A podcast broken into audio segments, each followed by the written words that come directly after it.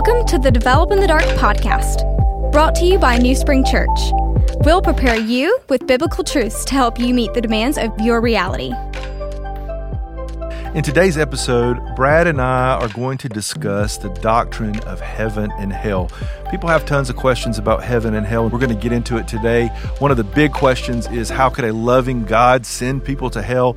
We hope this conversation is going to be super beneficial to you as you develop in the dark.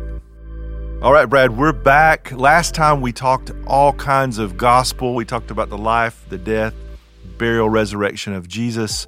This week, we're going to jump into a little bit more of a conversation around heaven and hell, which is such a huge question for people.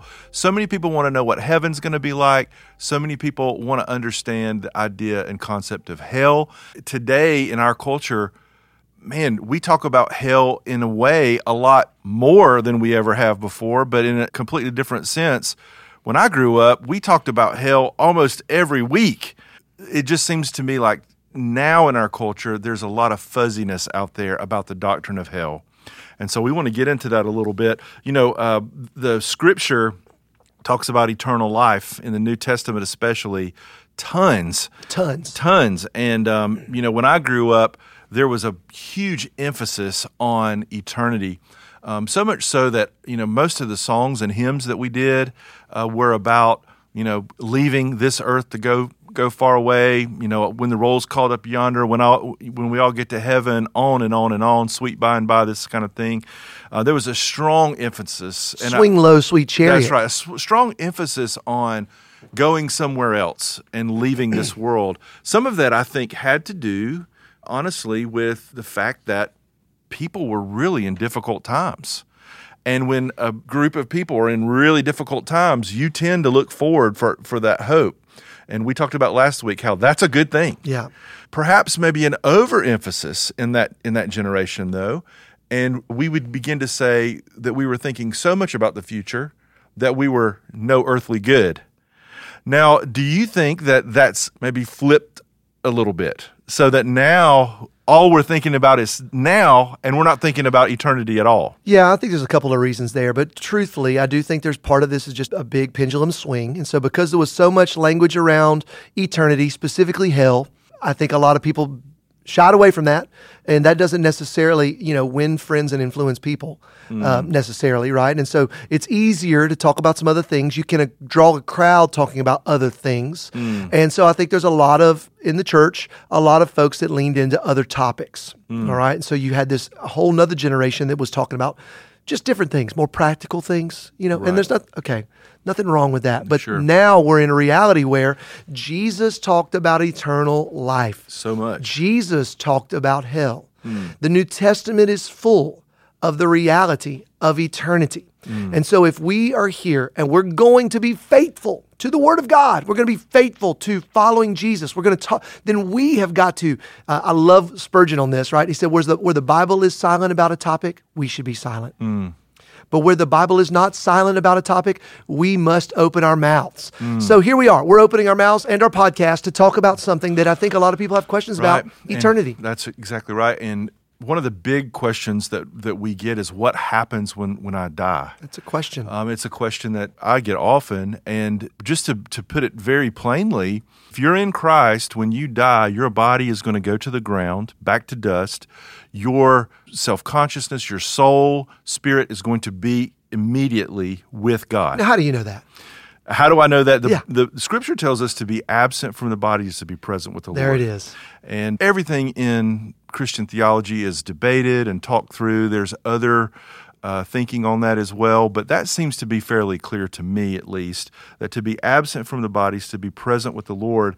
Some people call this moment heaven as the intermediate state between your death and when uh, Jesus comes back and is we're resurrected. Yeah. And when, when we're resurrected, then what happens then is that our bodies will join together with our soul and we'll continue through eternity as embodied people. Yes. What an amazing thing that Christianity is not just about redeeming your spirit. It's not just about redeeming your body, but it's about redeeming and reclaiming your body and your spirit. He's going to make the heavens and the earth new, like That's we right. talked about last episode. A, mm-hmm. a place that I always lean on here is Jesus' conversation as he's hanging on the cross with the thief mm. that's right beside him. Mm. And he tells that thief, Today you will be with me in paradise. Yes. So Jesus isn't a liar. His scripture is true.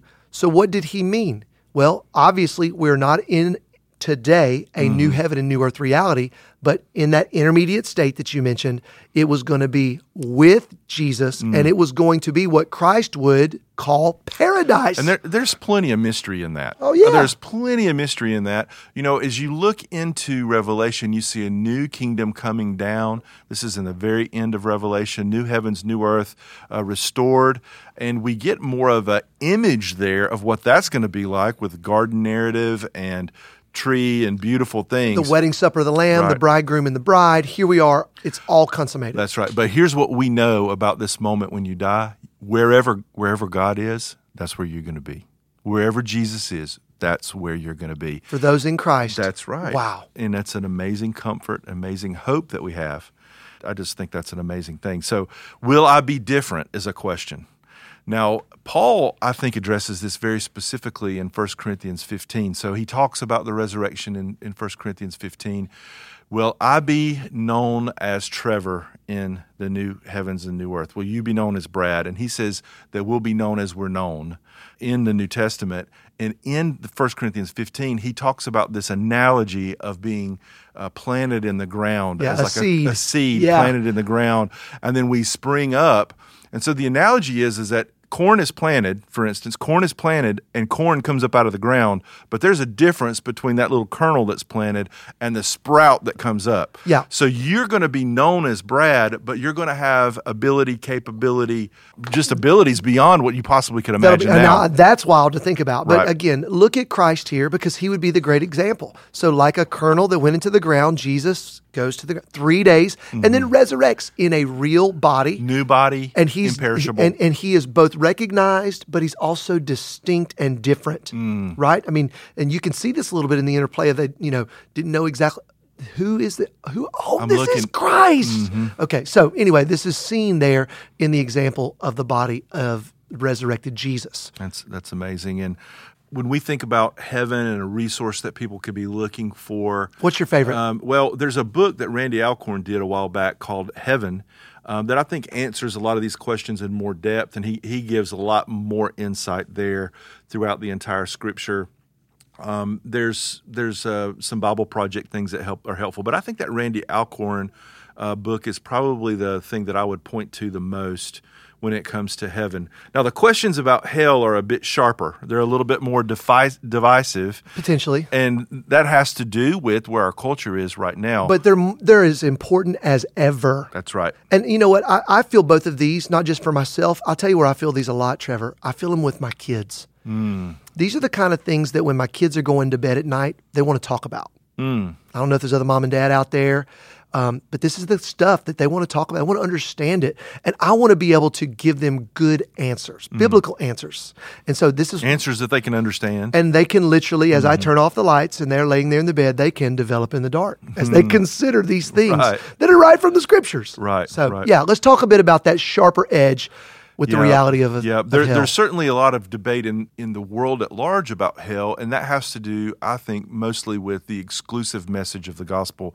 We talked all the way at the beginning of the season about how Christianity is inclusive in the way that it presents itself, but exclusive through Jesus is the only yeah, way. is that episode one? Mm, It's right toward the beginning. I don't remember if it was one or two, but um, but yeah, I think in the world there's that debate. Inside the church, there's a debate about what is hell going to actually be about. Is there a such thing as eternal conscious torment, which is a, a, coin, a coined phrase that means that a person's going to, you know, if they're not in Christ, they're going to live in, in hell for eternity and be tormented forever?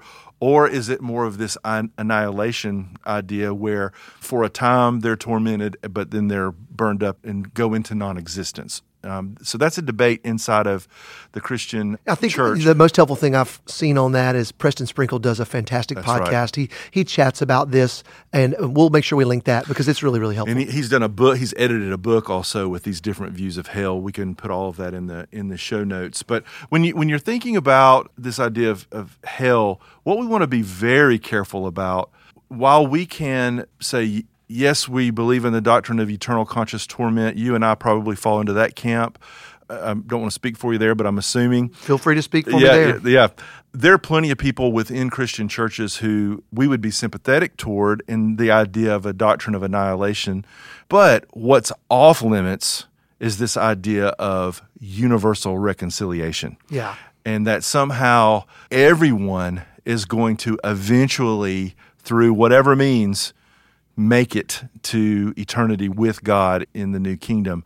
We just don't see that at all in Scripture. Now, you could make a case for some of the other stuff there, but we just don't see universal reconciliation there. Yeah, well, one, the Bible talks about eternity over and over again. And so if we're going to believe in the eternality of heaven, then it would seem to me that we need to believe in the eternality of hell. That's right. Those things those things are, are leveled out there. If you don't believe in the reality of hell, you're going to have to step over the words of Jesus, the words of Paul, the words of Peter, the New Testament, the, The- words of John. John. I mean, all, I mean, essentially, everybody in the New Testament is going to talk about eternity like this. Mm-hmm. And what we'll do, you know, we, we don't have time to go through all of these verses, but in the show notes, I'm going to put a list of verses where Jesus talks about the reality of, of hell. I'll put a list of verses where Paul talks about it, Peter, John, everybody who talks about it.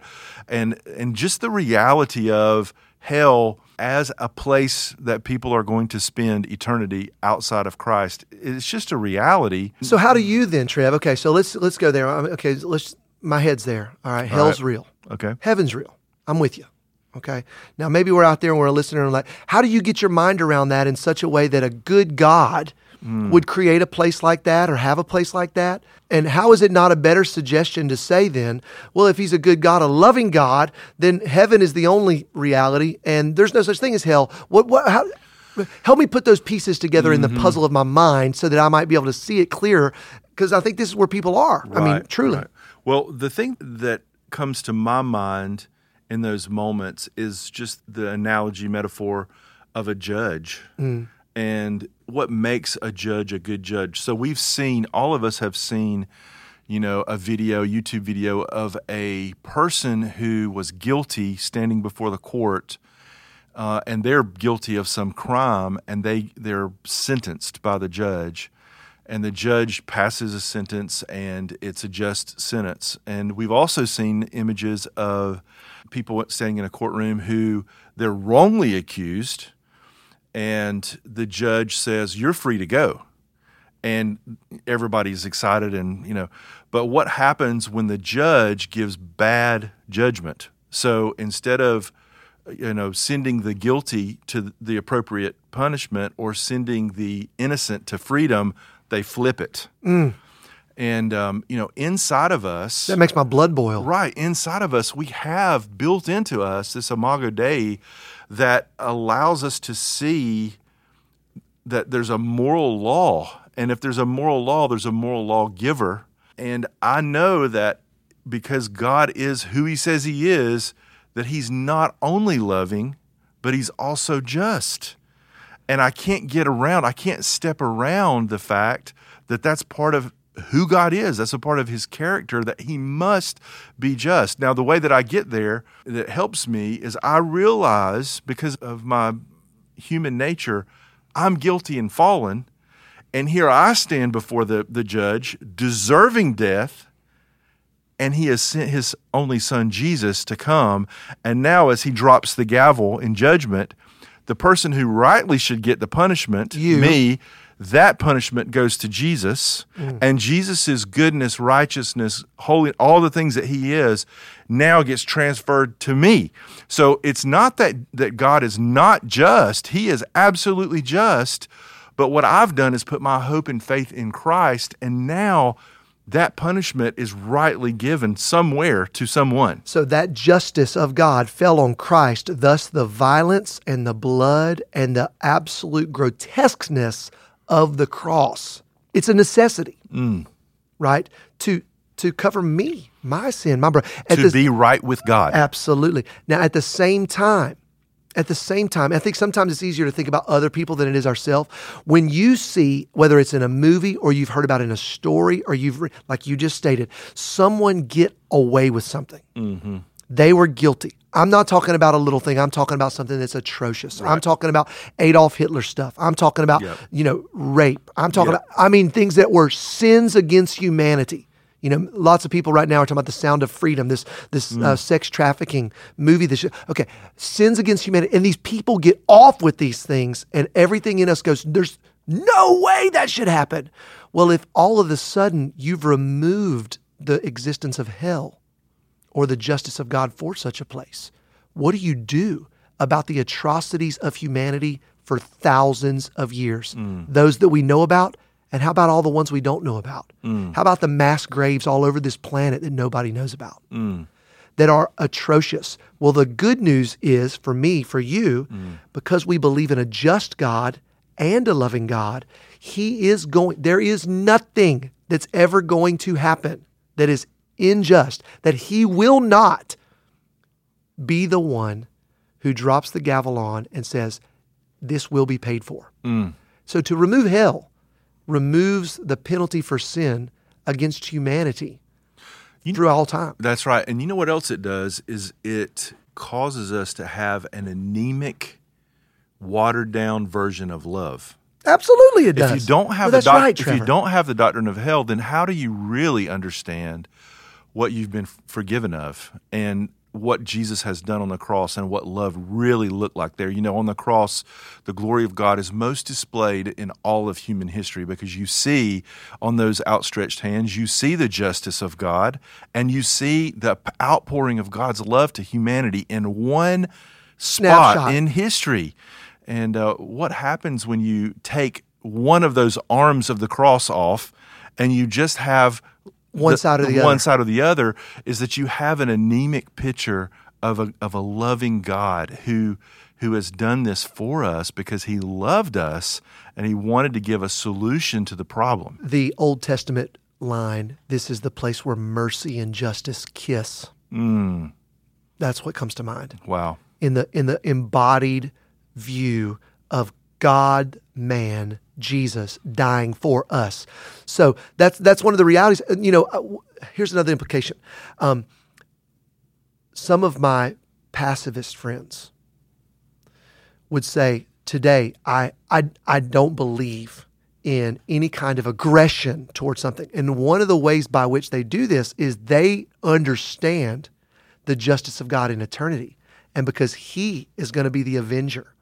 So, bec- in order to believe in pacifism at all or turning the other cheek at all, where is that sourced and rooted? How could we do something like Dr. King so famously did where he he was nonviolent protest hmm. or how do we how do we turn the other cheek where is that re- well unless i believe that there will be justice one day That God will make it right. I can't be sourced with mercy in the moment to turn the other hmm. cheek, to forgive, to, to overlook something. It's where I gain my strength to not take matters into my own hands when it comes to what's going on in the earth today. And so this is where um, classically Anabaptists specifically find their source and supply for pacifism in the way that they apply it today is because they believe in the avenger that God says, I will be the avenger.